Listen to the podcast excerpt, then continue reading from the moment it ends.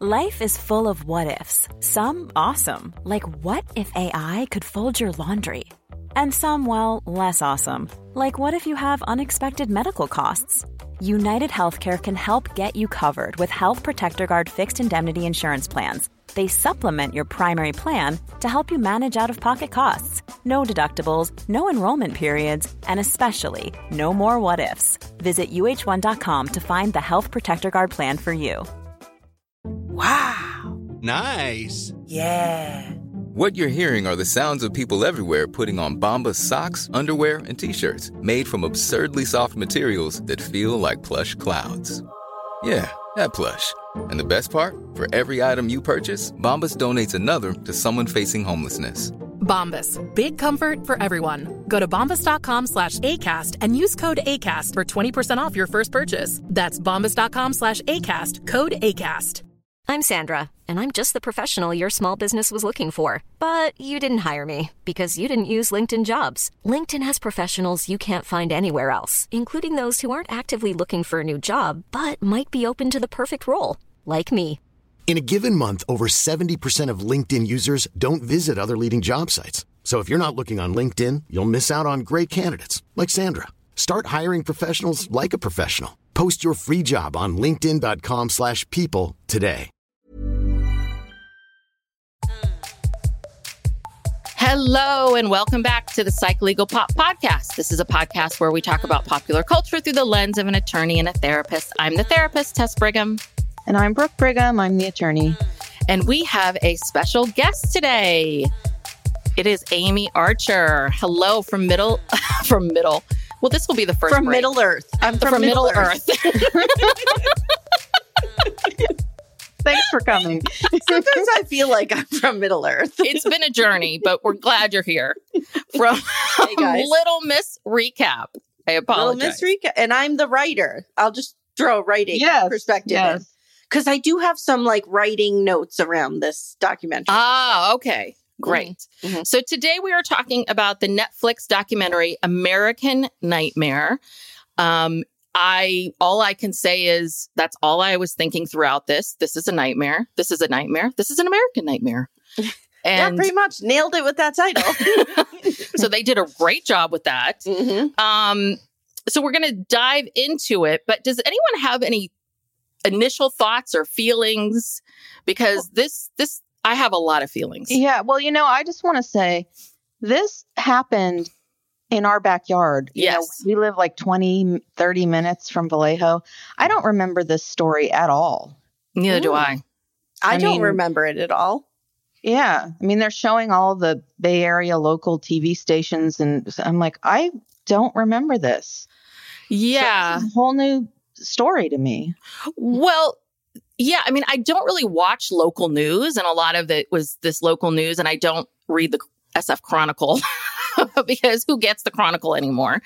But um, yeah, I I don't remember this at all, but it seems like it was a huge news story because we see Anderson Cooper, we see the Today Show, we see. I mean, it was went national. What year So- was this? 2015? 2015. Yeah. Mhm. Well, I mean, we were in the middle of a nightmare political run. That is true. So, Yeah, you know, we're we were all kind of, yeah, we were all kind of distracted by that nightmare. Um, I don't remember it, but I will say that I am obsessed with California. I want to live there. I'm so jealous that you two do.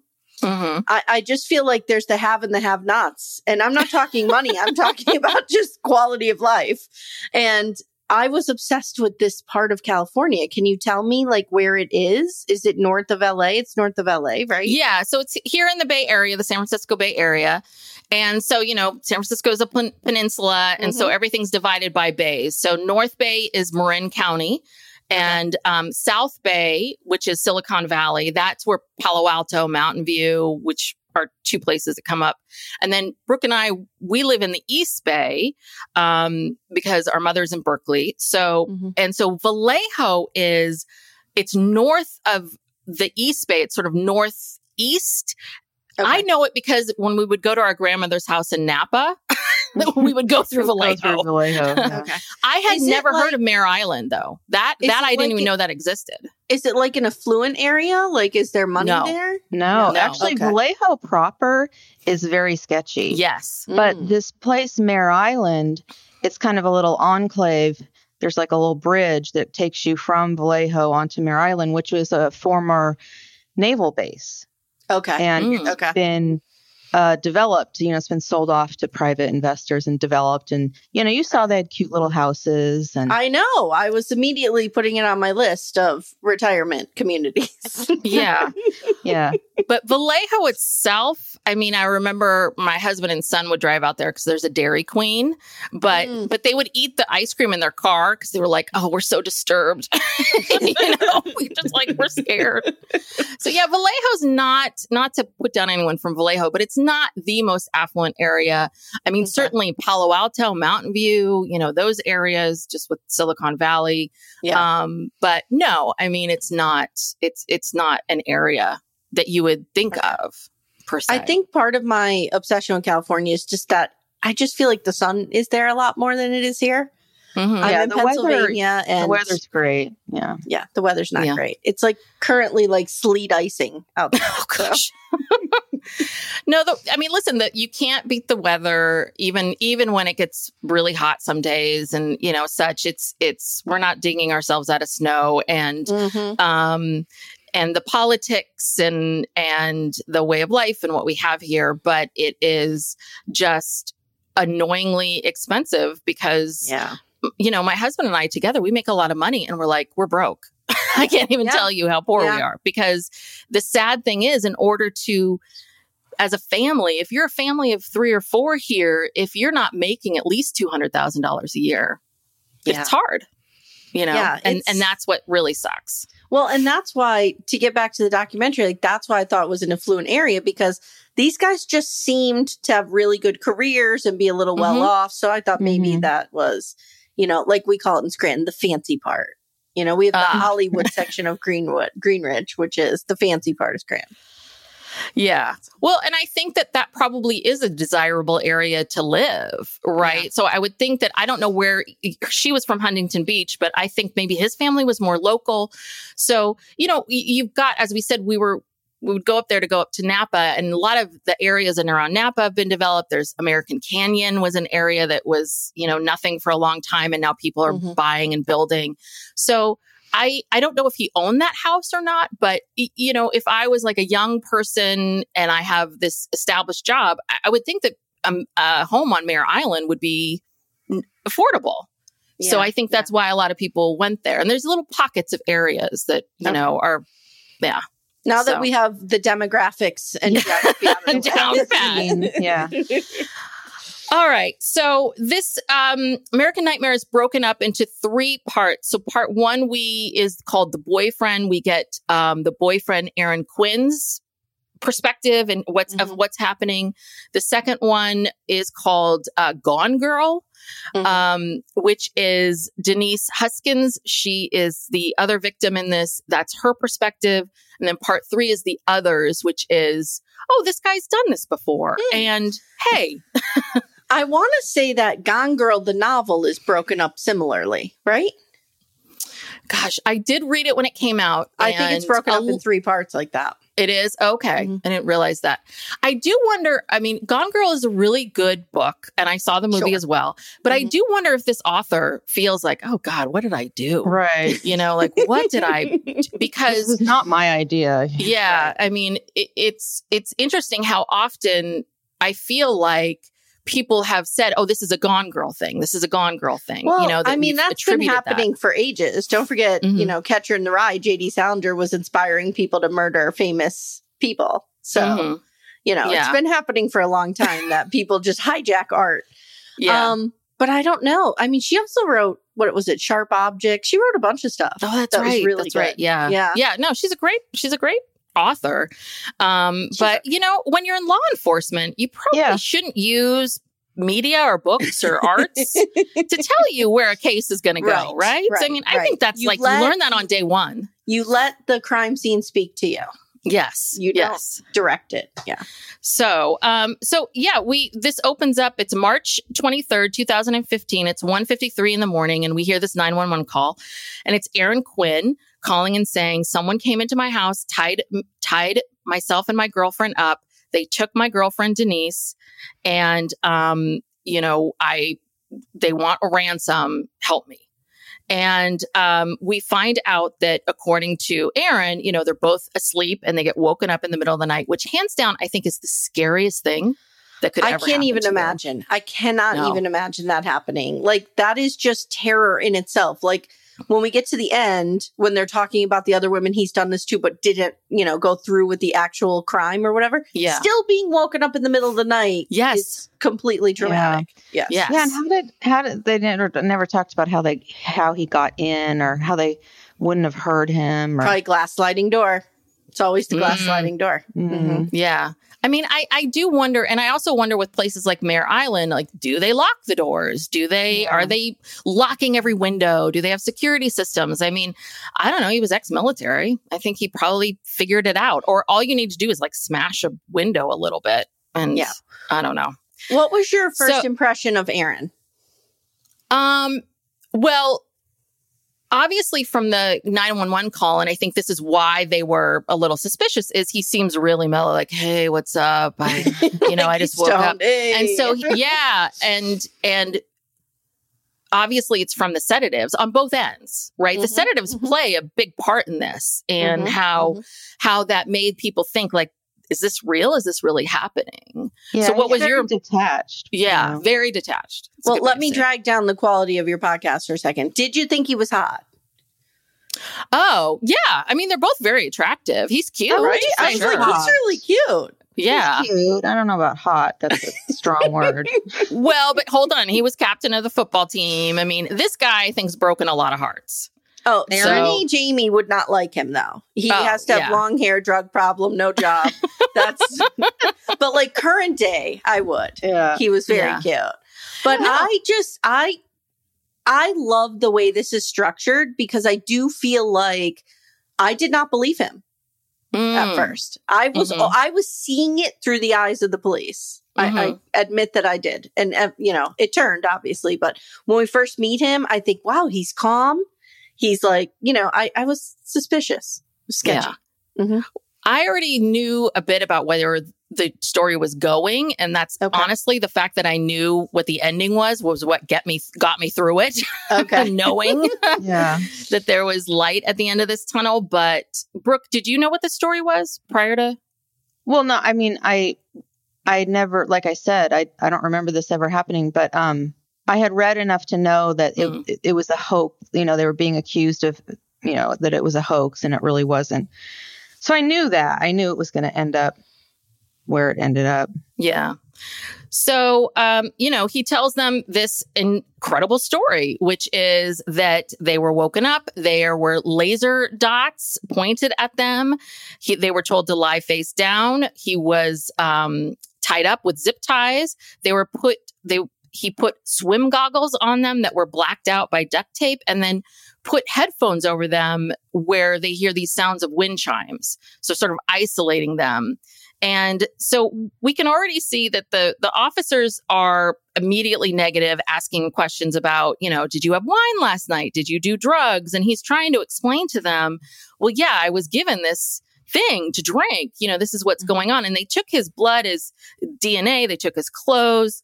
And then we meet the person that I hate more in the world. Colonel Matt Mustard.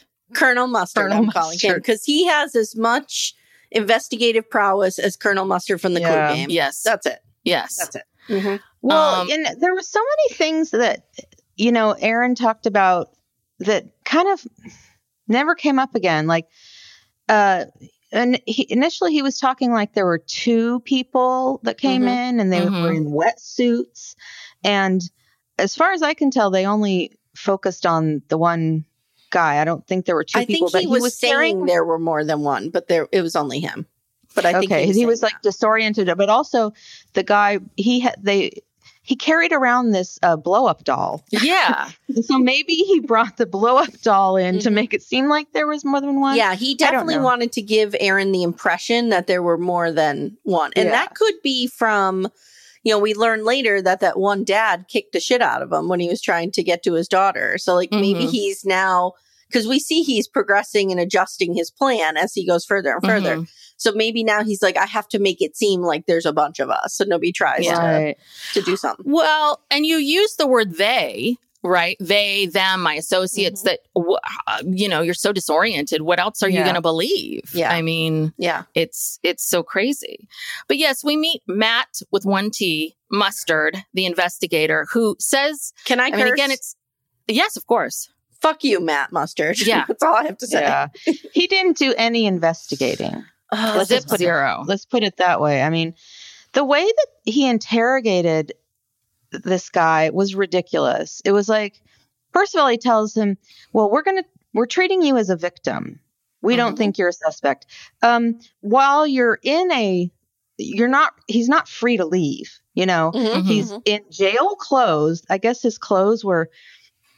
I don't know uh, what taken happened for evidence. Yeah, yeah, probably. So they put him in jail clothes he's in one of these interrogation rooms. He's, you know, he's being interrogated. Yes. And, you know, there's no, uh, finally at one point he says, well, I, I think I need a lawyer. They, yeah. you know, they don't give him his Miranda rights, nothing. And then Matt gets really pissed off because mm-hmm. he just throws a wrench in his, his, mm-hmm. his plan. And he's just, he just sits him down and interrogate, basically tells him, you did this. Yes. You know? And, yeah, and, he, and he says like we have to make like i'm trying to figure out how you're a monster now or something mm-hmm. to that effect i was like mm-hmm. and this goes back to my question about these interrogation techniques that we see over and over again in these shows like this seems to be the one technique that the police have which is you did it you did it. You did yeah, like just like to, like on the school ground. You. Yeah. You know, yeah. And person goes, No, I didn't do it. Yes, you did it. And they just keep saying it. Or they do that whole thing where it's um uh, you know, be a good guy here. You know, you're going to shame your family if you don't admit this and tell us what happened. And, and obviously, thank God, Aaron's not a 16 year old kid because he was smart enough to know, oh, this is going sideways. But mm-hmm. also, you have to think about it, he's still under these sedatives. Like you can see from the interrogation as time went on, like he got a little bit sharper and sharper and more aware mm-hmm. and more awake mm-hmm. and more all of those things. But he's not a big kind of hyper person. Do you know what I mean? No. He's not someone who's going to get in your face and say, I'm innocent, I'm innocent, I'm innocent. So that combination of the sedative and his general personality made him seem like he was just like, hey, you know, yeah. this is this. So he, he tells them uh, more problems, which is that, you know, they have, um, these people have wetsuits. And one of the things that was said was this, what Muller, who we later find out is the, um, uh, perpetrator that this was meant for Andrea. And we learned yes. that Aaron had an ex fiance named Andrea, and things were a little complicated because um, it seems like Denise, Aaron, and Andrea all worked at the same hospital. They're all physical therapists. Aaron and Andrea were engaged. They break up. Um, Aaron starts dating Denise, but during that time, Aaron has been texting, you know, Andrea, like, hey, maybe we can get back together, like being very wishy washy. Yes. And it just so happened, I mean, the timing's horrible. It just so happened that that night, was the night where Denise came over to Aaron's house and they have this conversation. It was like, listen, you, you, you know, what are we doing here? And he says, I love you. I want to be with you. But, there, oh, I'm sorry. Go ahead. Keep going. Oh, oh no, I was just going to say, but now we have this very interesting motive. Yes. This very yes. interesting, like, there's some weird thing going on and maybe he's mad. Is he mad? Does he want Denise to be gone so he can focus on Andrea? So it's, they're starting to put together a story. There are two moments in the documentary that were pivotal for me in believing their story. And the first one was this. I felt like he really came forward with something that would be very incriminating mm-hmm. for him, but he was very forthright with it. Yeah. Like he's like, oh, we had four drinks and something like four beers and a martini. I was like, whoa. And then they, you know, he's like, she found out I was, um, you know, messaging my ex girlfriend. But then I'm like, where's the camera at that workplace? That's the reality show yeah. we all need. like, yes. could you oh, imagine oh, yeah. the drama happening in this rehab wing? Oh yeah, no, this is this is good stuff going on here, and that's why I think Aaron's kind of a babe, right? Like I think Aaron's sort of the hottest ticket in the in the you know physical therapy. Well, Um, and then they bring they bring Andrea in to be questioned, and Yes, she's just kind of like, "Why am I here? Like, what?" You know, and I don't know what they were. I guess they're trying to get something out of her, but there's Mm-hmm. nothing. You know, they're going down all these dead end, dead end roads. Yes. So the big thing is, is that Aaron was before he called the police, and this is again something else that made him look very suspect. Is they told him the kidnappers uh, call him and say we want fifteen thousand dollars, and Aaron calls, I guess, his bank or his credit card and saying how much of an advance can I get? Um, and they fi- he finds out I can get thirty five hundred. He texts that back, hey, I can get thirty five hundred, and then he's waiting and waiting and waiting and waiting for the kidnappers to come back to him and they had told him that we have a camera and he sees the camera in his house. We have a camera watching you. And if you go to the police, then we will, you know, we will harm Denise. So he's caught in this bizarre thing of, and finally he's like, well, I'm going to, you know, why wouldn't I call the cops at this point? Why Right. not? You know, go to them because his brother's in law enforcement. You know, the cops are your friends. You're that's where you're supposed to go. Um, and uh, so all immediately the media is all over this and we meet henry lee who's from the san francisco chronicle and he's been on the crime beat for 29 years and he can't um, even get out of his car. yeah. No. he's just like, I'm so busy. Just hop in the passenger side, Yeah. and we'll just talk about it here. no they never let him out of the car ever um, we're like, we're not going to pay for a place for you to meet, so let's just get in the car. Um, and uh, we we immediately see very quickly the Vallejo police have their first conference of saying, well, this is what's happened, this is who's been kidnapped, um, this is what's going on, and uh, so we get. Um, I have so many notes, so I don't want to go through everything, but uh, let's see.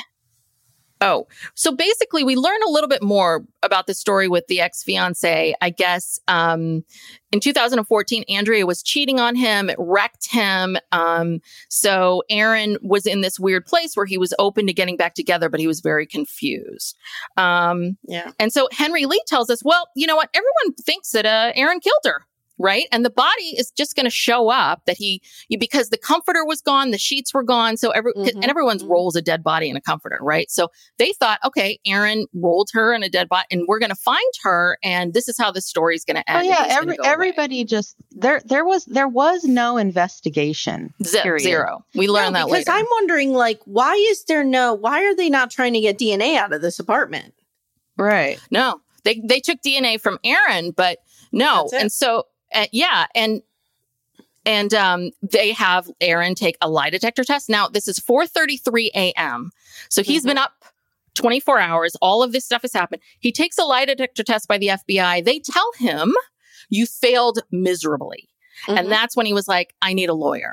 And yeah, but he didn't fail miserably. Like No, the results were inconclusive or Yes. something. Yeah. But to see, this is another thing that's so disturbing about law enforcement and stuff. So basically, the police can lie to you as much as they want to. You know, they can.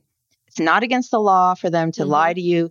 They could tell you that you know they have evidence they don't have. But if you lie to the police, Mhm. um, not so much in state court, but like in if it's a federal case, you you lie to federal agents, federal prosecutors, whatever. That is a crime in and of itself, Mhm.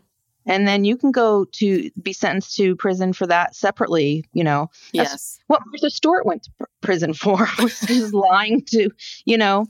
Uh, Yeah. it- so it's so unfair, you know, Yes. their tactics and the, the way that they talk to people who are in custody and treat people who are in custody.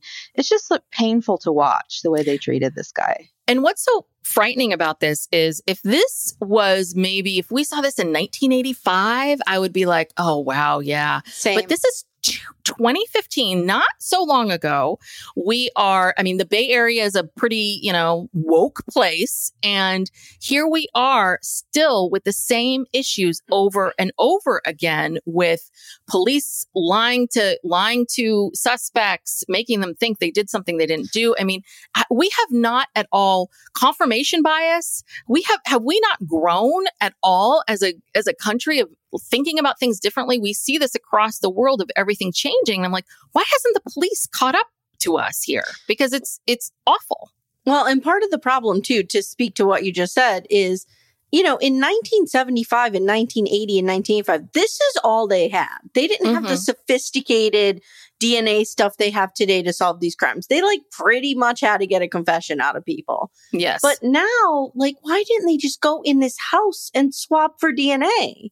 Mm-hmm. And they would see unknown male DNA all over the place on the camera, mm-hmm. on the doorknobs, everywhere. Like, I don't, I'm sure he wore gloves, but there's DNA there somewhere. Yeah. They're just, just surprised why they're still relying no. on these like archaic techniques for this. They were so lazy. And that comes back to another question I had, which is okay, I'm the Vallejo police. This guy comes in. Okay, this is a weird story and this guy seems mellow. Why don't you have two teams? One team that stays with Aaron and try to figure out what's going on there. But you have a second team that goes out and actually investigates the crime and sees right. if is this possible and tries but to n- find this missing girl. Yes, because if you think her body's trying, somewhere, yes, go find no it. No one's even trying to start a search for her. No, nope. they, they, never. They were literally, yeah, like you said, they're waiting for the dead body to show up somewhere. Yeah, mm-hmm. yeah, they, are not doing not, anything. Yeah, we're not trying to find her. I mean, it was disgusting. And then the most disgusting thing is when Matt Mustard says that um, sometimes oh. people okay, sometimes no no i have this. No i okay. wrote this down do it, because do it word for word. Okay so we learn that um so D- denise's family is called in and of course and so denise's mother um meets with matt mustard. And her mother is describing this to us and they're like, is there anything we can, you know, tell us everything you can about Denise? And so she says, I remember that, you know, I told them that Denise had been molested as a child. And Matt Mustard says that often when often, women are assaulted, often. they like to then pretend to have it happen again so they can relive the thrill of it. I, Where's yeah. that shame bell, Amye? Where's the shame bell? Tess, you're a therapist. Uh, Is this a common reaction to sexual assault? Um, fuck no, Matt Mustard. like what the hell, fuck dude? You. And again, uh, it's it's hearsay, right? Because it's through Denise's mom. We we didn't sure, hear these words from sure. Matt, but I feel like Denise's mom probably kept that in the back. You know, I feel like as a mom, you really yeah. remember that. No, that is absolutely not true. It is, I've worked with so many women who have been assaulted. And what's really frightening as we learn more about Denise's story and her history in the third mm. part is, I know, y- you know, I, I've worked with a lot of young women in their 20s, and I cannot tell you how many of them have had some sort of incident, whether it's a date rape or being roofied or my boyfriend raped me and then, mm-hmm, you know, mm-hmm. I didn't know what else to yep. do. Um, I mean, story after story after story. And I don't think of any of my clients that any of it was ever reported. Ever. Well, I will tell you, and I talk about this a lot. I was sexually assaulted when I was mm. 13. And mm-hmm. the second part of the pivotal moment for me in this documentary when I believed her, I believed her pretty early on, let's just say that, was when she described disassociating during yes. the rape. And that's yes. something that if it's happened to you, you understand that, yeah. but you also hear that a lot from rape victims. Mm-hmm. So even if you were not a victim yourself, that is a common thing that people talk about, that dissociation. And the minute yes. she said that, I was like, this is real. This is a hundred percent real. It's it's disgusting. This man is disgusting. Colonel Mustard, I hate him. He's on the trash. Ugh, yeah, he is definitely a problematic historical mm-hmm. figure. Yes, um, he is. I wouldn't dignify him with a what historical. What, I don't know where we put him. He's problematic. He's yes. problematic. Yeah. yeah. Very problematic. So, um, thank God. And I will say this is another thing too, was because they had, um, they were all able, both Denise and Aaron were able to hire really good attorneys. And this is mm, another yes. thing that I think that is really important. If these two had no family support, no money, had to get a public defender, I don't think that, I, I, wonder where they would be because Yeah, because um, they uh, Aaron's family hires Dan Russo and Amy Morton. I love Amy Morton. Mhm. Um, and he is he gets woken up. Dan's like, I've never seen anything like this. I don't know what's going on, but Denise has been missing for 18 hours. So what what are we doing here? Right. Where is she? Yeah. And so poor Aaron thought the police were going to start a manhunt to look for her. And, um, you know, and that's when Amy starts recording conversations because she's like, this is, they don't believe him. They don't think that this is right. So, um, Let's see. So now it's 1224. Denise has now been missing for 31 hours and Henry Lee gets an email, an audio message from Denise. And the thing is, is that it basically says, you know, hi, I'm Denise Huskins. I've been kidnapped. Um, you know, my first, my first concert was Blink 182, a plane crash in the Alps. So basically, like, this is who, I, this is me. I'm real. And life. this is present day. And, um, so Henry sends that to the, um, to, uh, Vallejo Police Department and doesn't hear much back. But the other thing is, is that because she was sedated as well, she sounds really mellow in this. Like, Yeah. hi, this is Denise Huskins. Yep. So no, so they immediately go, well, she doesn't seem stressed. So she must be lying. Um, and then let's see. So they keep, um, they keep grilling, uh, Aaron, and this is when it's recorded. Did she scream? You know, is Denise behind this? Um, and at 9.09 a.m. on two days after the event, Denise's dad gets a message from her, and we see this video of her being walking over to her home in Her Huntington Beach, home, her yeah. family home in Huntington Beach that Denise has been released. Now this is 400 miles away from Yes. Vallejo. And she is just kind of like strolling up to the Yes. door. Like there's no running, there's no, you know. And she has a giant bag of stuff. Yeah, like she what's all had that stuff that was never explained? She had a backpack and a bag. Yeah, And it's like, what is yeah, what did he take you shopping before he dropped you off? Yeah, Yeah. I mean, what what what what do you have in Because- these bags? it's so weird. And I think we later hear from her. I think she was so disoriented and so like, what is happening and where am I? But yes, when you look at that video of her, it does look like she's just doo doo doo doo Yeah, walking yeah, down the street, yep. heading She's home. She's got the oversized hoodie on. I was looking for the Dunkin' cup, you know. It, it just seemed like very matter Yeah. like very casual. And so. I could see why people saw that and were like, "Hmm, So, what does the Vallejo police do? Do they, I don't know, question Denise or do any investigating? No, they hold a police, they hold a conference 12 hours after she's been released. Um, and, and no, no family members talk to them, basically saying that, uh, th- we are very upset. They have taken resources away from Vallejo police and our community. And, um, you know, we're going to investigate this and there may be further. Yeah, they basically say they think it's a hoax. The impetus for that though was they tried to talk to her and she wouldn't talk to them at first. But that was because the kidnappers had threatened to release the tape of her. So she didn't Mhm. want to talk to them. And then she got the lawyer. So that's what they're seeing. But we Yes. know the real reason. well, and that she's that very scared. Yeah. She's very Yeah. scared. And She's then- out of it. She's ugh.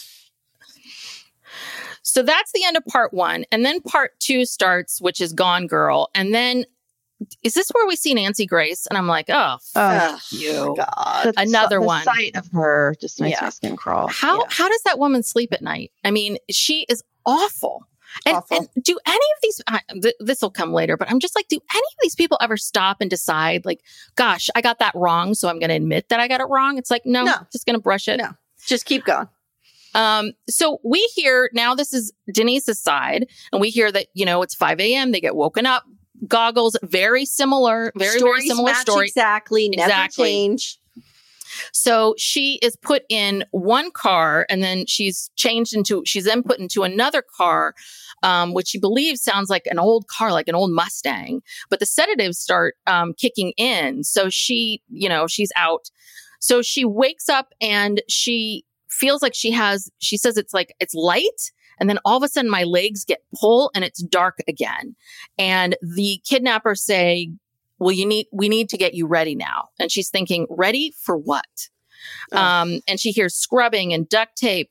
And God. she hears the kidnapper say, this wasn't meant for you. This was meant for Andrea. Mhm. And she's just like, what the what? Um, and he tells her this crazy story that they're black market, you know, kidnap and they kidnap for money. And Aaron has the instructions and, uh, and then she passes out again. So, um, and, and she says, you know, he takes her on these routine bathroom breaks. He tells her about his life. I'm ex military. I have trouble sleeping. And then finally goes to her and says, We have a problem. Um, uh, you know, they won't believe we're worried that you're going to go to the police. So one of us will have to have sex with you and it's going to be recorded. Um, and if you speak to the police, it will go on the internet. And, uh, you know, this is where she talks about being detached and, and what happened. I love this. We're going to have sex with you. I'm sorry. Is this, no, this is not you- sex. I can't. uh, I know a lot of these criminals who perpetrate these crimes, there is no logical motive, but like, I Mhm. can't understand what is happening here. Like, what did he just want to rape her and send her back? Like, why did he return? She's very lucky that he returned her. Yeah. Yes. It yes. could have easily gone another way, but like, and I, I what think is- that if if he had wasn't caught, I think that's where it would, was going. oh, eventually, basically. yeah, yeah, yeah, yeah. yeah. But like, Well, yeah, what he's- is he he- doing? he's yeah it's almost like he's well he's obviously very disturbed but it's almost like he's it's he- he's carrying out a mission like Mhm. he believes that he needs to do this and you know just the way that he you know talks and just all the things that he's doing it, it's like you know yeah he's on some military mission or something and i must do this and i have to do that Yeah, I, I didn't do a deep dive on him, and I don't know how much information is out there on the internet about him. I mean, it's it is a very bizarre, bizarre tale because you see him, and he's kind of like an average looking white guy, and he went to Harvard Law School. He's ex-military, ex-marine. You know, you would think someone like this, like what what happened here, and and this is one of the things where you're. I don't know. I don't know if is it did something he claimed that he had PTSD, PTSD, from from you know being in the military Which is very possible. yes but i i don't know i think it's um i feel like it- it was all about him being smarter than the police Yeah, Like, I I'm gonna there's an create- element of that as well. Mm. Mm-hmm. i'm going to create a situation where i am as protected as possible you cannot find me but i'm going to make it you know and i'm going to do all these things so that you can't see me and you get confused and you're this and you're that and i can control you by sedatives but i'm going to make it so weird that people would never believe it mm. And I think he also like has this weird, like I think he tells himself that he's a good guy. Cause like later he's like, oh, I don't want to re-traumatize you, or I don't want to do this, or I don't want Mhm. to do that. Like I think he has this weird image of himself that he's Yes. really a good guy, even though he's doing all of this. yes That he's a nice criminal, like he's a nice rapist. yes, yes, because he talks about the kid when he talks about these kidnappers, his his associates.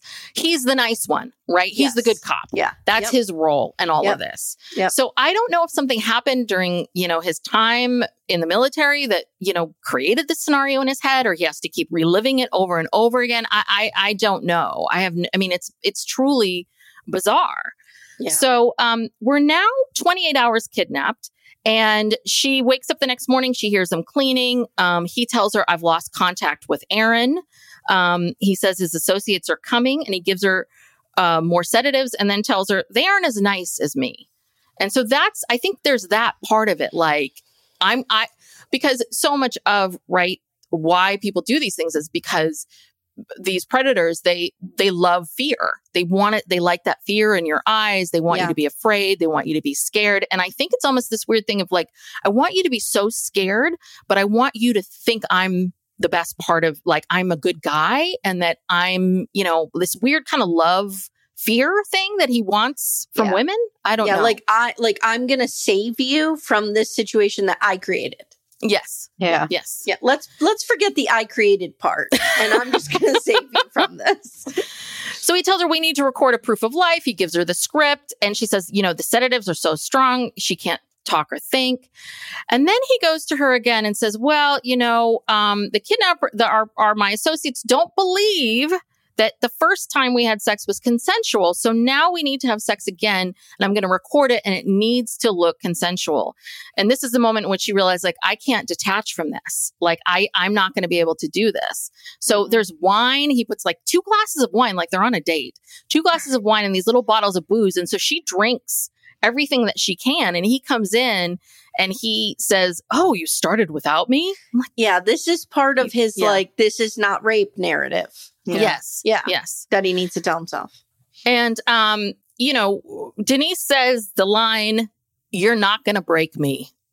You're not Yeah. going to break me. You know, I She's will get tough through as this. fucking nails, man. Yes, I she would have been is. sobbing in a corner the entire time. yes. Yes. Yeah, no, she's just she's resolved that she's going to make it out of this alive. Mhm. Uh-huh. And, you know, that's all that counts, really. So we're now um 40 hours kidnapped. He then the the kidnapper shows her a news clip of her father. The father is like, I'm looking, you know, please, you know, come home. Um, and it all starts to feel overwhelming to her. She's like, this is really real. And then he says, it's time to go home. And he puts her again, gives her a sedative, puts her in the car, and he In the says, I can't in the trunk. We can't, I can't take you to Vallejo because there's too much police. So I'm going to take you home to Huntington Beach.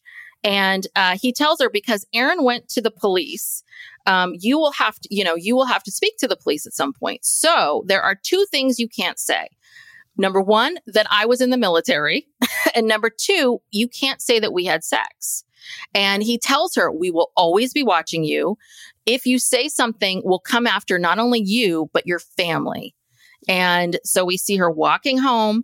Her her family isn't there. Obviously, they're out looking for her. She goes into the neighbors, and the police show up. And the first person that um, she talks to, she's too afraid to tell him that that you know they, they ask her, "Have you been assaulted?" And she says no because she's so scared. She doesn't know what's to happen. Um, and so then she gets this message about the Vallejo police that they're willing to give her, is it Brooke, a proffer agreement for immunity? Mm-hmm. What is that? Well, basically, like you tell us all this stuff and we won't prosecute you. So do, are they still? I, I'm like, are you still thinking that maybe Aaron did something? Yeah, because why? Why would they? If they think this is a hoax between the two of them, which they clearly that that's what they always thought, they thought, well, it'll be easier to prosecute Aaron, maybe because if she, she looks turns more on him. Yeah, she's a more sympathetic But character. what did they know. what did they think? Like I just kept racking my brain with why did they think they would pull off this hoax? Like what would yeah, what they did they, get what are out they of gaining? this? Yeah, what what are they get, getting out of it? Nothing. well, but with the Gone Girl, the Gone Girl Association, right in the book and in the movie, the whole thing was that um, uh, that the main character was pissed because she felt like Ben Affleck or the the husband was Right, having but an affair, Ben Affleck and wasn't in on it. Like he didn't. yes, know. Right. yes, So Yeah. the, Yes. the difference here is Aaron is supposedly in on it with her. So what are they getting? I guess that's true. Yeah, together, what are they getting? Yeah, I don't know. And and again, I think that that's when people can jump to these places of oh, you know that of because unfortunately, what happens is is that the people that do lie, the hoax that do happen, they get publicized so much. Like right. across across the globe, women are being assaulted constantly, but we all focus on that one woman who you know lied for whatever the reason is and i'm not saying that that's okay but i'm just saying that like Right. I don't know. You know, if 99.999% of the time it's true, then why don't we go with that? yeah. Let's, know, as let's opposed go to on that- that presumption. Yes. Yeah, wasn't didn't we just yeah, wasn't that what all the Me Too movement and all this stuff was about? I guess this is pre Oh, this is pre Me Too movement Yeah. if it's 2015. Yeah. I, I said this the other day. I said like one or two women lie in a span of, you know, 10 or 15 years. It's publicized. Now we Mhm. can never believe any women. Yes. But like men Mhm. lie all the time. And it's like, oh, of course the man's right. yes, of course. Well, yeah, and the other thing too, I think it was her lawyer was pointing out that, you know, uh, she did then tell them that she was sexually assaulted, and and the lawyer was saying you need to go, you need to get a rape kit done, um, you know, immediately. Yeah. And the police were kind of stalling it, Mhm. you know, like they were. Uh, you know, time is just ticking by, and they're just Mhm. like, "Well, no, we're going to talk to her some more." I mean, Yeah. Yeah, I don't know what the. I think the police at that point were just trying to save their ass. They're like, we got to make something out of this. We can't look like total, you know, Yeah. We got to save Matt Mustard's uh, credibility here. yeah, because he's gonna he's gonna get promoted next month. Oh, Yes. You know, Ugh. we don't we don't want this on his record. Well, so the minute Denise hears about this immunity agreement, she hires an attorney, Doug Rappaport, um, and he tells Who's her, a fucking "Don't." hero. I yes, love him. he is. He he tells her, "Don't talk. You need to get up here to the Bay Area right now." Yep. And what she didn't realize was, you know, while the time that she was kidnapped, all of a sudden she was like, "I did not understand that there was a media storm." Like Mm. all she was focused on is, "I got to get home. I got to get home. I got to would get home. I got to survive." And um, and then this is when the media starts going, "Is Denise a hoaxer? Is she a hoaxer? Is she a hoaxer?" Mhm. This Um, is where we see Nancy Grace, I think. Oh yeah. Okay. Mhm. Maybe I just wrote that at the top because I'm like, oh Mhm. fuck you, Nancy Grace. I'm so sick of you. Jesus. Um, but Doug realizes Rappaport, the attorney, that the Vallejo police is throwing Denise under the bus. And Mhm. she sits down and she tells Doug everything. And he says, I absolutely believe you. And that's where it comes into the when he's saying, please, we need to um, you know, we need to get her a sexual assault exam right away. This needs to happen. And then we're back to Detective Mustard, um, where he starts, he interrogates her and he starts asking these questions like, why didn't you fight back? Well, Why didn't first you he says- scream? what were you says- wearing? Your pajamas were way too alluring. First, he says, I'm really glad that you survived this. Thanks, dude. Thanks. really Yeah, glad that you no survived thanks to you. yeah, I was going to say no thanks to you. And we learn after the fact, really no thanks to you because you Yeah. could have prevented some things. Could you imagine, like, you're kidnapped, you're being raped, you're being held against your will, and nobody is looking for you? Mhm. Yeah, no one's doing a damn thing. Yeah. And the thing is, is that if if he had, if Muller had killed Denise, Mm-hmm. th- Aaron would have spent the rest of his life in prison for this thing that he, you know, didn't Mhm. do. I mean, it's especially if crazy. Aaron, like you said earlier, especially if he was like a young, poor kid, black Yeah. kid, absolutely he would have been in prison for the rest of his life. Yep. Yes, absolutely. Psych Legal Pop will be right back after these messages. Millions of people have lost weight with personalized plans from Noom, like Evan, who can't stand salads and still lost 50 pounds. Salads, generally, for most people, are the easy button, right? For me, that wasn't an option. I never really was a salad guy. That's just not who I am. But Noom worked for me. Get your personalized plan today at Noom.com. Real Noom user compensated to provide their story. In four weeks, the typical Noom user can expect to lose one to two pounds per week. Individual results may vary. If you're looking for plump lips that last, you need to know about Juvederm lip fillers. With Juvederm Volbella XC and Juvederm Ultra XC, your lip look, whether it's subtle or bold, can last up to one full year with optimal treatment and no additional maintenance. Find a licensed specialist and see if it's right for you at juvederm.com today. That's J U V E D E R M.com. Add fullness to lips in adults over 21 with Juvederm Volbella XC or Juvederm Ultra XC. Do not use if you have severe allergies or a history of severe allergic reactions, or if you're allergic to lidocaine or the proteins used in Juvederm. Tell your doctor if you have a history of scarring or taking medicines that decrease the body's immune response or that can prolong bleeding. Common side effects include injection site redness, swelling, pain, tenderness, firmness, lumps, bumps, bruising, discoloration, or itching. As with all fillers, there's a rare risk of unintentional injection into a blood vessel, which can cause vision abnormalities, blindness, stroke, temporary scabs, or scarring. For full important safety information, visit juvederm.com. All right. So Rappaport, which I love, Rappaport very quickly is like, well, they're treating her like trash. they're awful to her. Mhm. And he basically says, we cannot have Denise and Aaron talk to each other. They want to see each other, but we have to get these interrogations done. And, um, you know, it's what Denise is saying is the Vallejo Police Department, there's no compassion. There's no, they're all business. They, you know, and Ra- Rappaport walks out, I think, with someone from the FBI and he's like, listen, what is going on here? Like, why aren't you investigating it? And the FBI guy's like, hey, you heard of Gone Girl? Let me tell you, because this is Oh what we're basing God. everything Oh on this, this God. book and movie. When His face all is of the- like, are you fucking kidding me right now? yeah. When did all these cops watch well, Gone Girl? I mean, are, are they all like Ben Affleck They were in a book. That was the book club. The book them up club. in April. Oh, okay. That was the, the, Vallejo Police the. Department. Yeah. they had all just read it at their meeting. and Mhm, uh, mhm, yeah, they're like, oh, wow, this could really happen. Um, and so they're telling Rappaport's like, they're saying, hey, they're going to, uh, um, they're accusing her of lying to federal officers, which would be, you know, anywhere from a year to 18 months.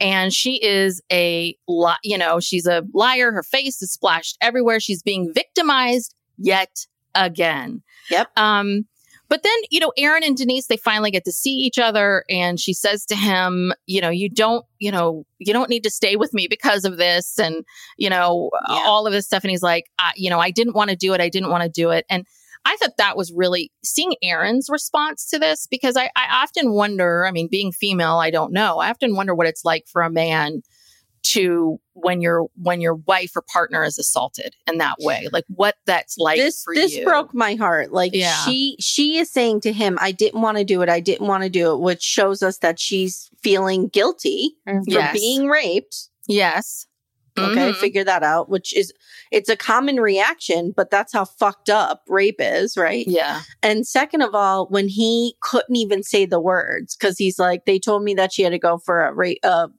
they called it a sexual assault response test or something. Mhm.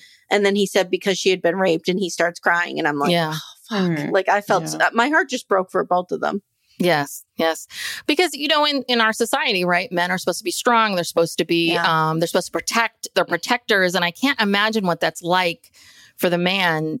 Obviously, what was he supposed to do? You know, he didn't Yeah. know. He there was nothing else for him to do. There was nothing else for Denise to do. But it's it's that feeling. They both feel guilty. They both feel Yeah. like I've failed in some way, shape, or form. Yeah, Um, and they're both very afraid. They don't know if these kidnappers are watching them. No one It's is insane. protecting them. it's Yeah. insane. No one. Mhm. Not one person is. They're like them. sleeping on people's couches, staying at their parents' Mhm. house. Could you imagine? I would be terrified. Ah. And they can't they can't go he's like we can't go back to work we don't even know if we'll ever get a job again you know these Mm-hmm. careers being a Mhm. physical therapist is like you know it takes a lot to get there and get to the other Yep. side and Yep. a lot of schooling a lot of work and so you're finally and they're all pretty young so you know they're two or three years into this career that they've been working towards and oh Mm-hmm. yeah it's over you can never do that again um and so henry lee from the chronicle still in his car Pulls over at a e- red light. and he gets an email telling him that this is this is we're the kidnappers and we don't like the fact that um you know that they're accusing Denise of this because we did it. and so Henry sends that to the Vallejo Police Repart- Department. No response. okay, I have a question about this. Yeah. Henry, when you get no response, fucking go there. Yeah, Go, there hire- with the printed the out next- emails. Yeah, Call or go to the somebody. next higher up. Somebody, yeah, do Yes. something. Yes. Yeah, I know. Print very the, strange. Print the emails in your paper. Yeah, Yes, Do yes. something. Well, and and the thing is, is that is it is it because he didn't want to upset the Vallejo Police Department? Because I would think that as a crime beat, right, you need to have good relationships with police Sure. departments. You Mhm. need to be yeah. so maybe he's like, oh god, you know, this is this weird thing where.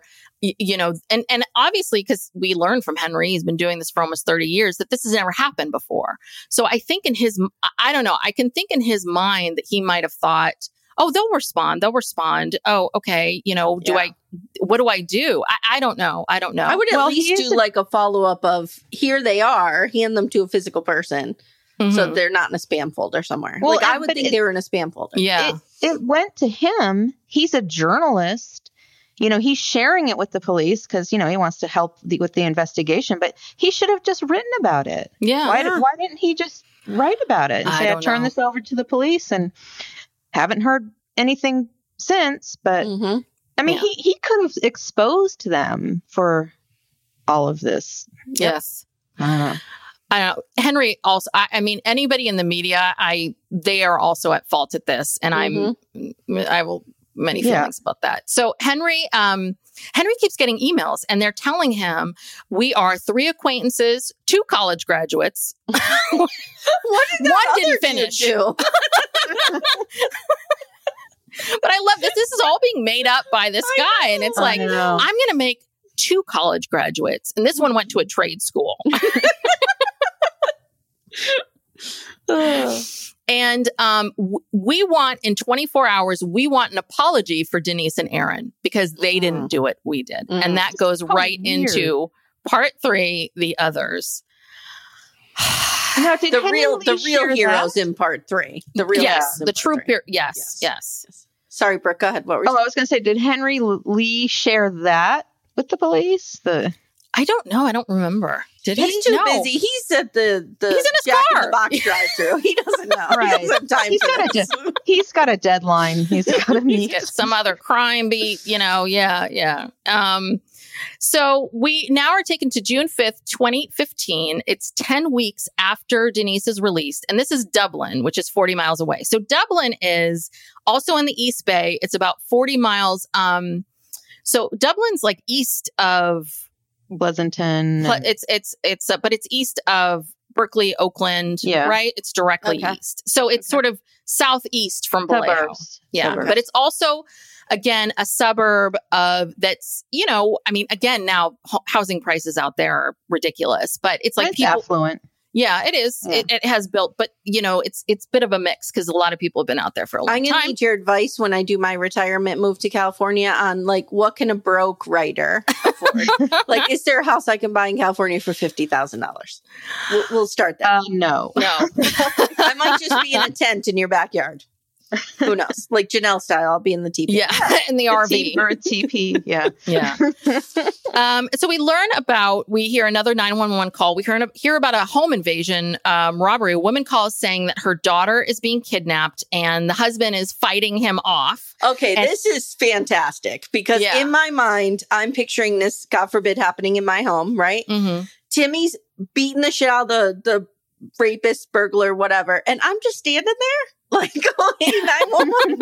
he, oh, oh, he's just took a punch. Oh my God, now he's bleeding all over the place. Like, get in there and help your husband beat the shit out of this guy. it was kind of funny. I just didn't know what the mother was doing. Mm.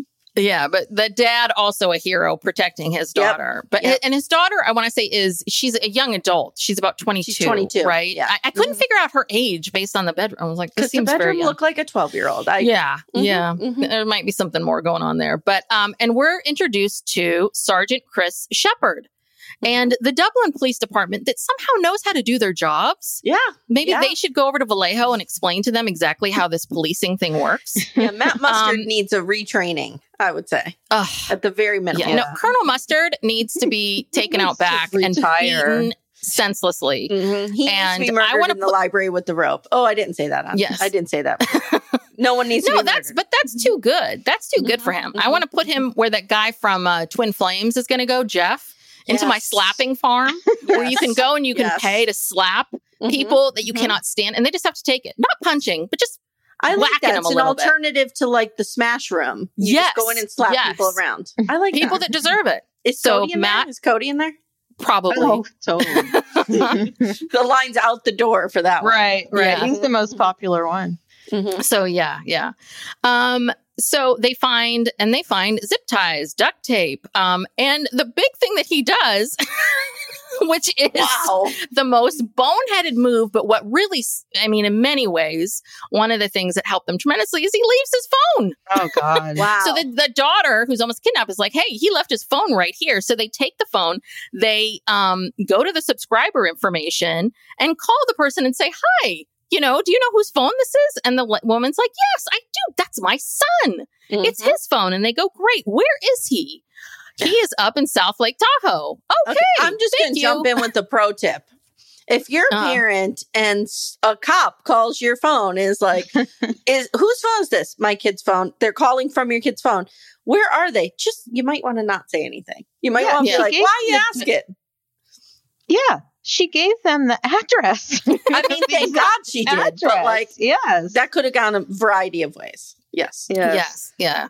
So we learn this is Matthew Muller. He's a former Marine, Harvard Law grad, and he has been, they learn, they start typing in some information that he's been a suspect in sexual batteries and attempted rapes in the past. Oh, So, So- would DNA have matched? Like, is his DNA in the system because he's been a suspect? I don't, don't know. know.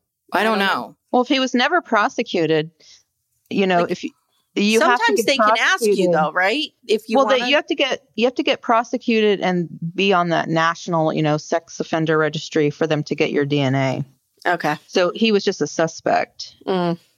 And um, probably not in the system. Yes. And this is where we meet the the, the hero Be- beyond Denise and Aaron, the true true hero and which gives me faith in law enforcement. Mhm. Sergeant Misty, and I don't know if I'm going to pronounce her name. It's Car- Carusi Sue C A R A U S U. You deserve to have your name spelled out. Um Of course, it takes a woman. yes, of course. It takes a woman Yes, to it does. crack this case. So Sergeant Misty, she is she's like, "Oh, this will be my first case as a detective." So Chris Shepard says, "Let's come along." He's there. Um and so we see the the body cam video of them going into the cabin That was um, wild. and he's and he's there and um, she says you know when they arrest him there's no emotions he's quiet composed but the house is a mess it's a stale smell they're searching for things they find more zip ties and duct tape and a toy gun Mhm. that was painted black that had a laser attached to it. And I Mhm. forgot to mention that when Henry Lee was getting all these messages from the kidnappers, they were sending photos. And Yep. one of the photos that they said was a gun with a laser on it. And they're like, huh, this is Mhm. interesting. Mhm. You know, what's this all about? And so she says she's there and she's like, the windows are covered. And she just felt like there was more to all of this, like something else has happened here. it was and- intuition. it was like a Yeah. woman's intuition. Like something bad went down here. Yep. and they find NyQuil, they find a syringe, and they find a stolen white Mustang. Um, and they go into the GPS, and it's all these different places. And they also find the blow up doll with the torso. I was like, is he using that to get in the carpool lane? Because he's driving a lot. Probably. Yeah, I don't know what he's doing. Yeah, because I mean, yeah, that's it's a haul from Huntington Beach to the Mhm. Bay Area and back. Mhm, mhm. Um, maybe. Um, so and then they find also a pair of goggles with duct tape, and and in that in that pair of goggles, she finds a single strand of blonde hair, and she's like, "What is this? Who is what are the what are the odds? A that she would spot that, Mhm. and B that she would just be so you know hell bent on figuring out who that belongs to. yeah, Yes, 'Cause she knows whoever that hair belongs to, it's that's a victim. yes. Yeah. So, and then we, we go back, we hear a little bit about where Denise is at with this. You know, she's lost. She's worried the kidnappers are going to come. She's also worried that she might be arrested herself. So if you can imagine what this is like, you know, you've gone through this horrendously traumatic thing, but, but you cannot settle down into your life because you, you may be imprisoned or you may be killed again or kidnapped again. Like, I mean, and she would go online to Facebook and people were writing the nasty, you phony fucking Okay. bitch, you people this, you are that. trash. This They really are. enraged me. Like just. Again, you don't have to troll people. Do you know how much I hate Cody Brown? Do you know how much hatred for Mhm. Cody Brown is in my body at any given moment? I never once have felt the urge to say it to him. Yes. Like, Yes. just, just bury that anger. Come on, just push it down, shove it down. you don't need to say it to people. And Go to that's the thing that- slap room, slap some things. Yeah. I mean, but I just feel like this is, and this is, I think, what's happened in the world that we live in today, where we have this platform with social media and everyone feels like my opinion is important. Yes, like what I, have agree. to say is important Mhm. and I get a voice in all of this.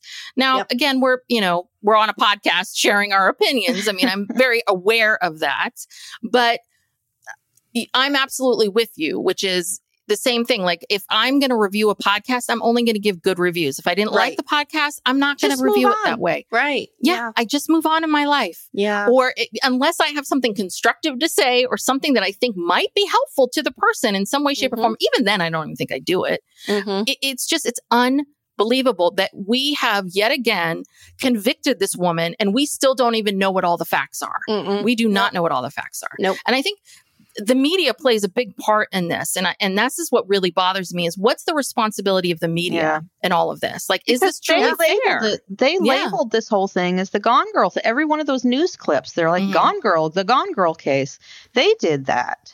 Yeah. You know, it wasn't just the police saying. Yes. So, and that's the thing is, is that if they had, if they had um, covered this accurately, it would have been, she's been returned. They're investigating. We'll get back to you. but they wouldn't, you know, they assumed all these things. Yeah. So, um, and uh, and then they also learn that the FBI agent that we meet earlier, David Sesma, used to date Andrea, Oh Oh, my god. come on. and Weird. um, Rappaport is enraged. He writes a letter to the inspector general. Who what who is the sorry who is the inspector general anyway? Brooke. Brooke? Oh, well, uh, the Inspector General of the United States. Well, he says, I write a letter to the inspector general telling them this is a problem. This Well, is a problem. He should not be Yeah. on this case. Well, and they tell him, we don't see it as a as an issue. Sussman is in the FBI, so it's Mm. like uh, like the overseer of His know, boss, all the- all- basically. yeah, like all Yeah, the FBI okay. agents. Yeah. And so he starts to go, "Oh my god, they don't they don't care. Is this why evidence is being ignored? Are is this why they're looking at Aaron and Denise? Like did Sesma and Andrea put this all together? What is going on?" So Misty, our hero, she gets back to the station and she's just like, "I cannot leave this blonde hair thing alone. I can't do it." So she starts investigating Muller and she um, sees that he's a person of interest in a lot of different incidents. The first one being 2009 in Palo Alto. And we hear the story of this 32 year old woman gets woken up. He forces her to drink NyQuil, uh, puts surgical tape over her eyes, and he tells her that she's going to be raped. But then he changed his mind. No, no, wait, sorry. She says, he says, I'm going to assault you. She says, um, I've been raped before Mm-hmm. please don't do this. And he then Yeah. changes his mind and leaves. And then three weeks earlier, um, But she has brown hair. That's so Yes, right. She yes. wasn't wasn't from that. Yeah. um, so what is this? Three weeks earlier, they stopped by Palo Alto police, couldn't find, to his case, no goggles. Oh, oh. So Misty also went to the Palo Alto police, but she also could not find anything about the blonde hair. So we learned about Misty that prior to, prior to becoming a police officer, her girlfriend was sexually assaulted. And this is why she became a cop. So she mm-hmm. wanted to be the voice of victims. So she starts working after hours, you know, and getting more and more drawn into this case.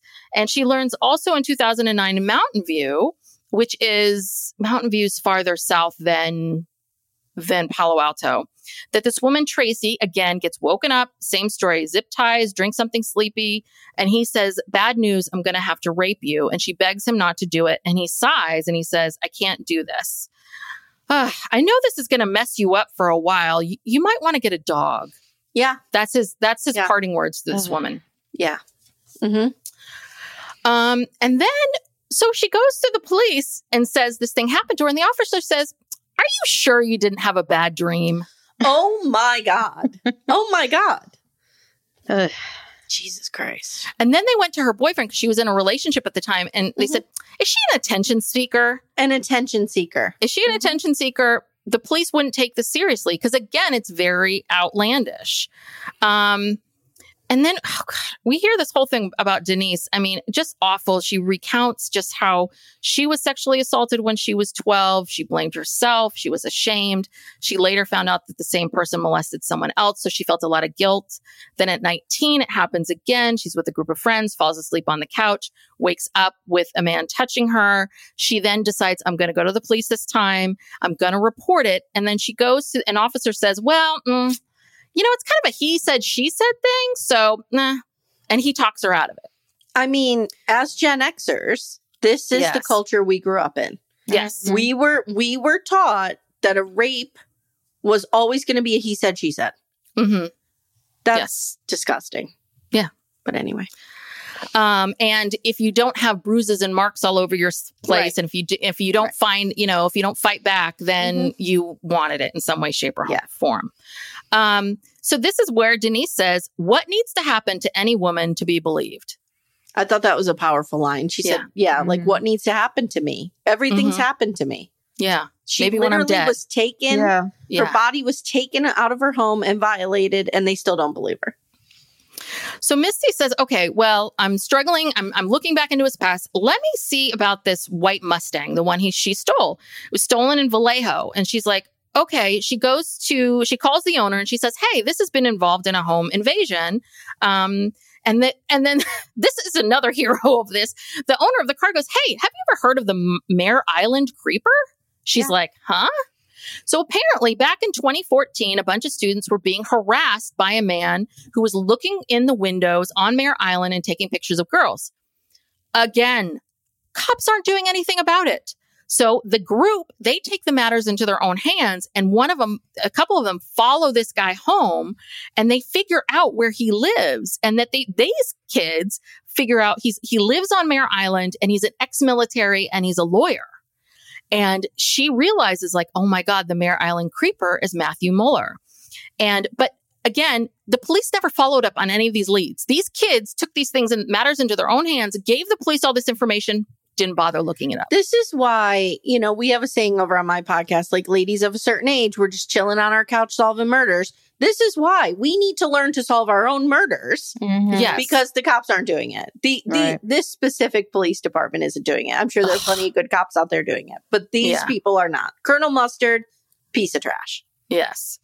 Um, so in March of 2015, the creeping stops. Interesting, because that's about the time where this incident, the the kidnapping of Denise happens, and um, the the owner of the Mustang says, "Yeah, this the creeping stopped in 2015, right around the time of the Gone Girl thing." And she's like, "What? What Gone Girl?" And so again, this is and we saw this with the um, who am I thinking of? Um, the California killer. Uh, what's his name? Oh, I'll be gone the in the Night dark. Stalker? Oh, No, I'll Golden be- State Parkway. Golden State Killer. Yeah, Golden the State Golden State Killer. the Same Golden thing. State 'cause he- Parkway roadside killer. because he he was up and down California committing Yes. horrendous crimes, killing people, Mhm. raping women, and they could not tie him to anything. right. Um, and so this is another example of these, you know, in Dublin, they, you know, Dublin Vallejo aren't 40 miles isn't that far away. And the Bay Mhm. Area is big and it's sprawling, but the fact that she had never heard of or did, uh, you know, at all the Gone Girl case. Um, I truly so believe she- they need to do like they need to hire one person who like every week calls the surrounding police departments and tells them about cases they're stumped with or that Mhm. are happening to see if there's any similarity.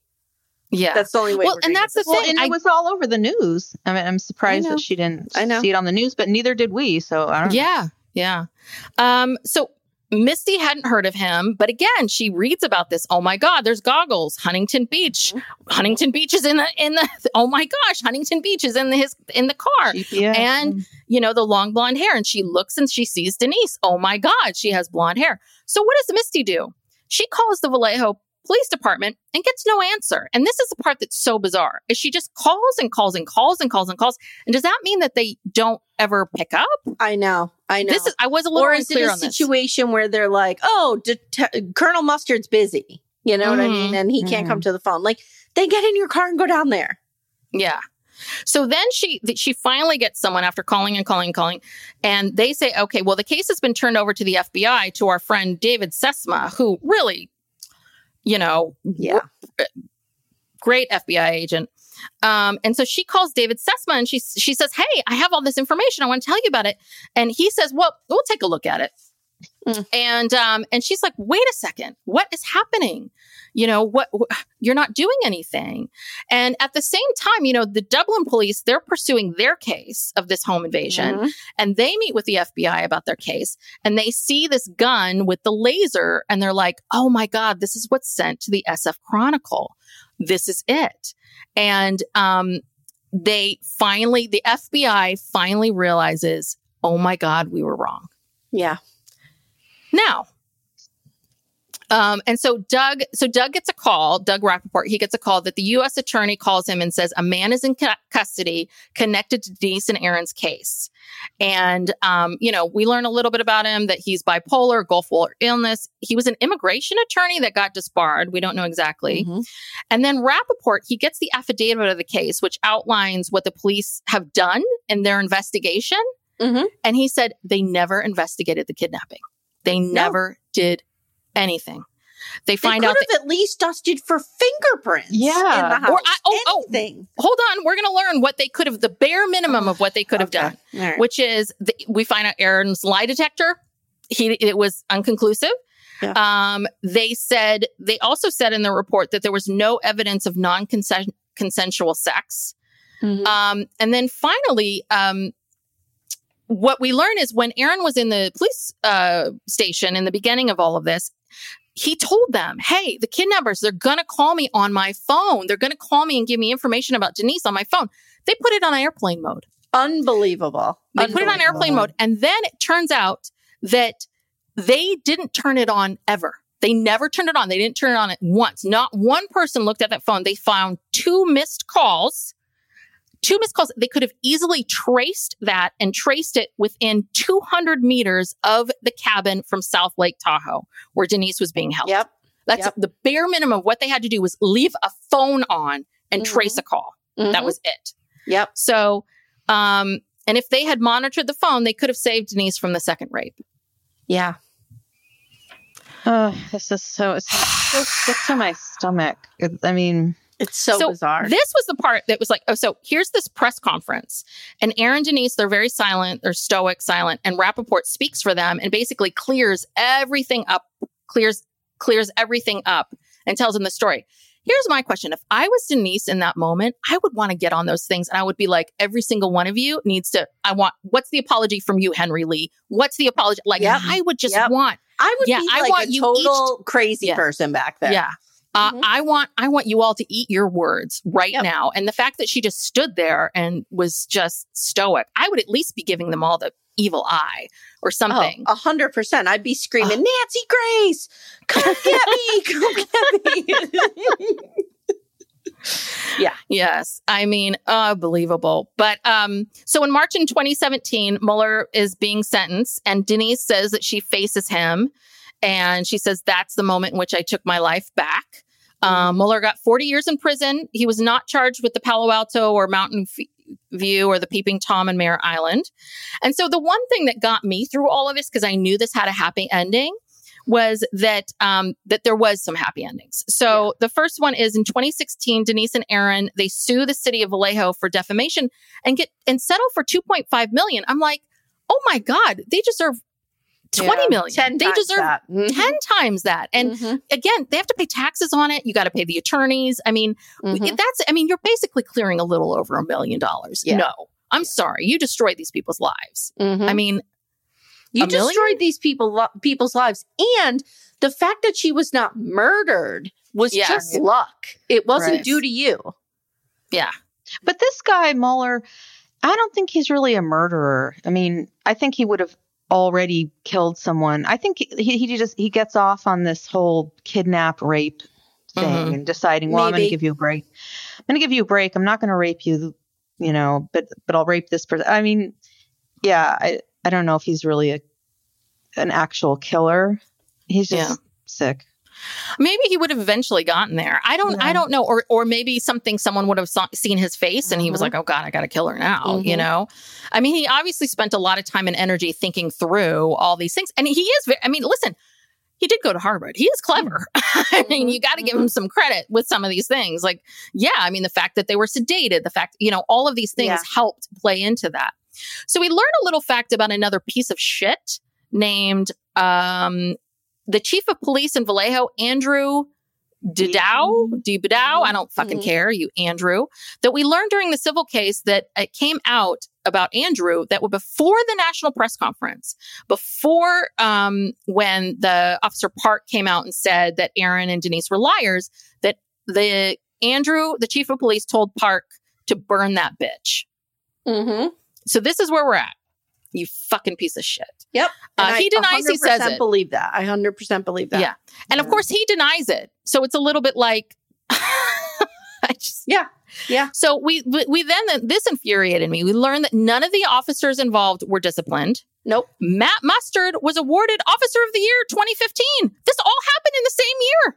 2015 at the end of that year. This is the best you've got? Is Yeah, Matt Mustard? the guy who couldn't who couldn't be bothered to to solve this crime. yeah. I need eyes on So they Matt settle- Mustard now. Is he still there? Yes. So the I people don't of know. Vallejo are in danger. Mhm. Well, and but the other thing is they sued for defamation, but could they sue for other things? I feel like sue they're suing the city of Vallejo, which is the police department, right? But you, I guess you can't sue the media. It's right of free speech. I mean, I what? guess. I- I don't know. It's just like uh, this is it. I don't know, the 2.5 million was not enough for me at all. And that really upset me. Like they need to be in a huge house right now. Yeah. Like, and spitting on Matt Mustard, you know, any on his they get. picture every day. Yeah. So at the end of 2017, Misty wanted to meet Aaron and Denise, and they called her a hero, which she is. And Denise, I mean, and Misty gets so so emotional throughout it. I can't Mhm. imagine. And then at the end, we see that they end up getting married. They move to the coast. Well, I don't know what Mhm. coast that is. And in March of 2020, they had a daughter, Olivia, and now they have another little baby named Naomi. And we end this by saying that Aaron hopes that his two daughters grow up to be just like their mom, just as strong and capable and amazing as their mother. I was And- sobbing, sobbing like bed shaking when I saw that part. Oh my god!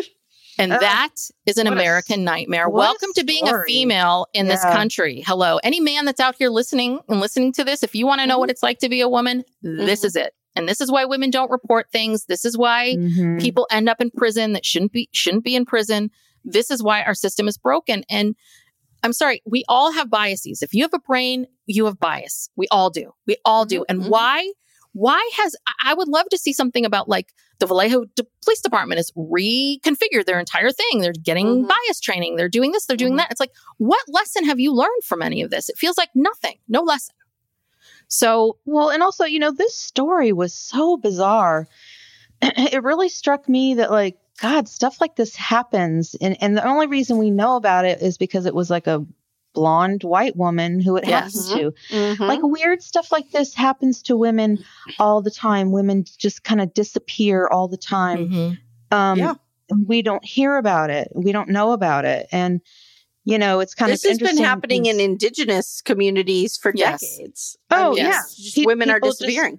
they Mhm. disappear. Yep. And when it happens to a white woman, it might get some attention, or things go off the rails in the wrong direction. Like I kept, I kept thinking about the Scott Peterson case because you know this he's Mm. back in the news Mhm. Mhm. because um, you know the Innocence Project, who is you know very uh, reputable organization, has taken his case. Mhm. Yeah. And so I've kind of obsessively been like looking at, you know, there really are a lot of alter, alternate theories, and it was completely circumstantial case, absolutely no physical evidence, Mm-hmm. There's no physical evidence, evidence, nothing tying tying them. I mean, so yeah, like th- things just go sideways like all the time. Well, and and it's the media. It's the same Yeah. thing. The media gets a hold of things, and then I mean, Scott Peterson. Listen, I don't know if he did it or not. I have no idea. I do think he was a piece of shit husband. We all know that. I like right? But- nine. I'm just gonna go out on a limb here. Ninety-eight percent positive he did it. And maybe, but there is also that two percent, right? And the problem sure. is, and maybe this is why the Innocence Project has taken this on, is he did not get a fair trial. No. he didn't get a fair trial. He, He didn't was get a fair trial. I agree. With he that. was tried in the media just like these people were, Mhm. were tried in the media you know the media put out the narrative that this is a hoax yeah. and just went with it But I don't know if you could put the genie back in the bottle there. Like, how are we ever going to not be tried in the media when something like this happens? Well- well, you know, I don't know. I mean, there's a part of me that kind of feels like it's it's it's a response. I mean, part of it is because we have 24 hour news cycles, and there's got it. There's so much of it has Mhm. been. You know, news used to be Dan Rather, you know, Yep, Walter yep. Cronkite, like Yep. it's kind of like this is what's happening, and there were a couple channels. I mean, this is this is the thing. is- opinion is that- passes for news now. Yes. right Yeah. it's entertainment it's entertainment it's got to Mhm. be salacious you got to keep people's eyes on you know so they don't switch the channel and yeah it's it's uh wild Yeah. I always feel like some of the major problems facing this country, we always have to litigate our way out of. And I Mhm. think this might be one of them. Like, people need to start suing these fucking Yes. media outlets that are doing this Mhm. stuff hmm and find some way to do it. Like, yes, there's freedom of speech, but you can't be on television slandering somebody. Yeah. Because the big argument with freedom of speech, right, is always you can't, is it you cannot yell fire, Fire in a crowded cra- theater. theater.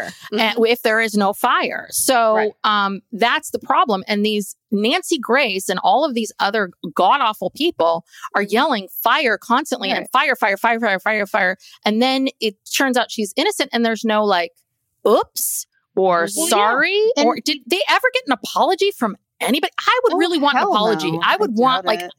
you need to say this to me because Yeah. I personally, I'm a very truthful person. I'm a rule follower. And the fact that someone would accuse me of not following the rules, of not being an ethical person, that would get under my skin more than anything. I, I mean, that is, you know, especially it's your view of how you see yourself in the world.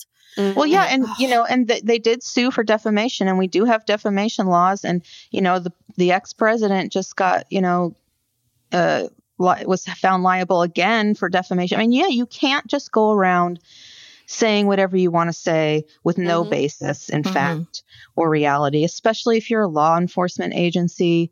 You know, why are they doing these press conferences? They have no obligation to talk to the media Yeah. why don't you investigate this first find out you know what you think occurred then maybe you can um, hold a press conference to, But you I- know I feel like that's something that they can regulate, right? Like Yeah. there could be a law that says you can't speak publicly about a case for 72 hours or, you know, a week Mhm. or whatever. Like we can build better checks and balances into Mhm. our police departments. yeah Yes. Like Yes. we don't there's such a, a like a tribe mentality in these police departments and you Mhm. need to have that one dissenting voice so can we somehow build that in do you know what i mean almost like a like a thesis panel like i'm gonna run this Yeah, thesis right. past you guys Yeah. and then Yeah. your job is to like punch holes in it or something there's no critical thinking there's just a tribe mentality it's weird right Yeah. Well, and um, this is also what happened in the Steven Avery, Brendan Yeah. Dassey case. Remember with Yes. Brendan Dassey? I mean, the Steven Yes. Avery thing, that's another case that we were, we were talking about covering because there's been more coming out about it. yeah but there's a new documentary about it yeah. And so Brendan Dassey was, you know, I mean, that Yeah. one guy, what's his face with a high voice like this? Yeah. What was his name? i forget that prosecutor. he just came out and told the whole story to everyone with no corro- with no evidence. It's Yep. just a tale that a kid said that that he was coaxed into saying. yeah I mean, Yeah. it's it's. did you it's see what was that murder in boston did you see that No, we that was something Very else we were thinking similar. about covering. Very oh, really? similar. Yep. Yep. It, rich white dude. Well, wealthy white dude. Um, you know, the story is that he's in this scary black neighborhood and somebody robs him and his pregnant wife. And it was not that at all. And but the Mhm. cops thought it was that and they terrorized the black community over it. Hmm. Yeah. And it's it's real bad. And the way that they set up that documentary is really great because the whole first episode is like the the history of racism within the Boston police department and city government. Mhm. And then you see that come into play in episode two, and then the resolution is three. It's really good. I recommend yeah it. Yeah, we're Yeah. gonna watch that yeah, Yeah, it's Yeah. good. I don't know. I mean, this is just. ugh. We've said it all. We've said it we all. have said it all, and I'm so left I'm it all so on the angry and frustrated about all of this. It just pisses me off. But if we can say anything, believe women. Yes. Believe women when we say things to you that we're not making this up. We're not attention Yeah. seekers. Nobody wants this. Um, and, And police, fuck you, police department. Yeah, Yeah, well, fuck you, your- Vallejo Police do your job it's like god Fuck Such you, Colonel lazy- Mustard. Yeah. laziness yes Mhm. Yes. Lazy. And Misty, you're a hero. I don't know why you're not on a plaque somewhere. You're not on our money. she You needs should a be. star on the Hollywood Walk she of Fame. She does. Misty Yes. deserves a hell of a lot more than what Yes. she what she got because she really did. She if it was not for her, I don't know where and we that was her be. first case yeah. i mean Mhm. god she's probably out there kicking ass hopefully Yeah. she's been promoted and Yeah. you Oh, let's hope. I mean, th- that's the thing. This is her first case. This is Mustard's 90 millionth case. And somehow she can figure it out better than you. Mhm. So, anyway, oh, Lord. Well, we got to wrap it up. Okay. So, thank you so much, Amye. Um, Oh, tell us thank you. about Thank you, Little Miss Recap and where they can find it and all that good stuff. So Little Miss Recap is over at littlemissrecap.com and we're on any podcast streaming app, but we also are doing um, some videos. So we're on YouTube Oh, wow. and we're covering Sister Wives Rewatch on our Patreon. We're covering Single Life on our Patreon. And then on our main feed, we're doing Prison Brides. Are you guys watching that? ah, no. no it sounds Prison intriguing Brides and Married at First Sight. So, what is pri- is Prison Bride different than that other show, Love After yeah, Lockup? Love After Lockup is a Matt Sharp joint. So Prison Mm-hmm. Brides is by a different production company. It's slightly classier, oh, but it's different in the way that the the people are coming. It's like a mashup of 90 Day and Love After Lockup because the the women who are in love with these prisoners are coming from abroad to Oh. America to marry these prisoners. Very interesting. Interesting. What channel is that on? Yeah. Lifetime. Okay, I'm gonna have to check Lifetime out. television for women, right? Yes, It is the stuff we love. You know, prison brides yep, yep. from overseas. and thank you so much for tuning in. If you have not subscribed to our podcast, please subscribe and uh, leave us a five star review, rating and review. We always really appreciate it. And uh, you can find us on social media at Psych Legal Pop on um, Instagram and TikTok. And, you know, if you like this episode, share it. Share it with a friend. Share it with 10 friends. Spread the word of Psych Legal Pop and Little Miss Recap all and leave some reviews, Woo's. but five stars only. Yeah, Yes. don't don't be like those haters out there who are, you know, going online and just writing, you know, you lying bitch. I got a review that was um, five stars. It said not funny. So you know, I like that review. We got one of those too, where someone said, "Oh yeah, this is th- th- that our show's different, but we're not a humorous podcast. We're not funny, so it's better." okay, all right, All right. Yeah. Well, as long as it's five stars, you can say what you want. we can take it. Thank you guys All right. for having me. This was a lot of fun. Yes, so thank much. you. All right, and we'll see you next time. Bye. Bye.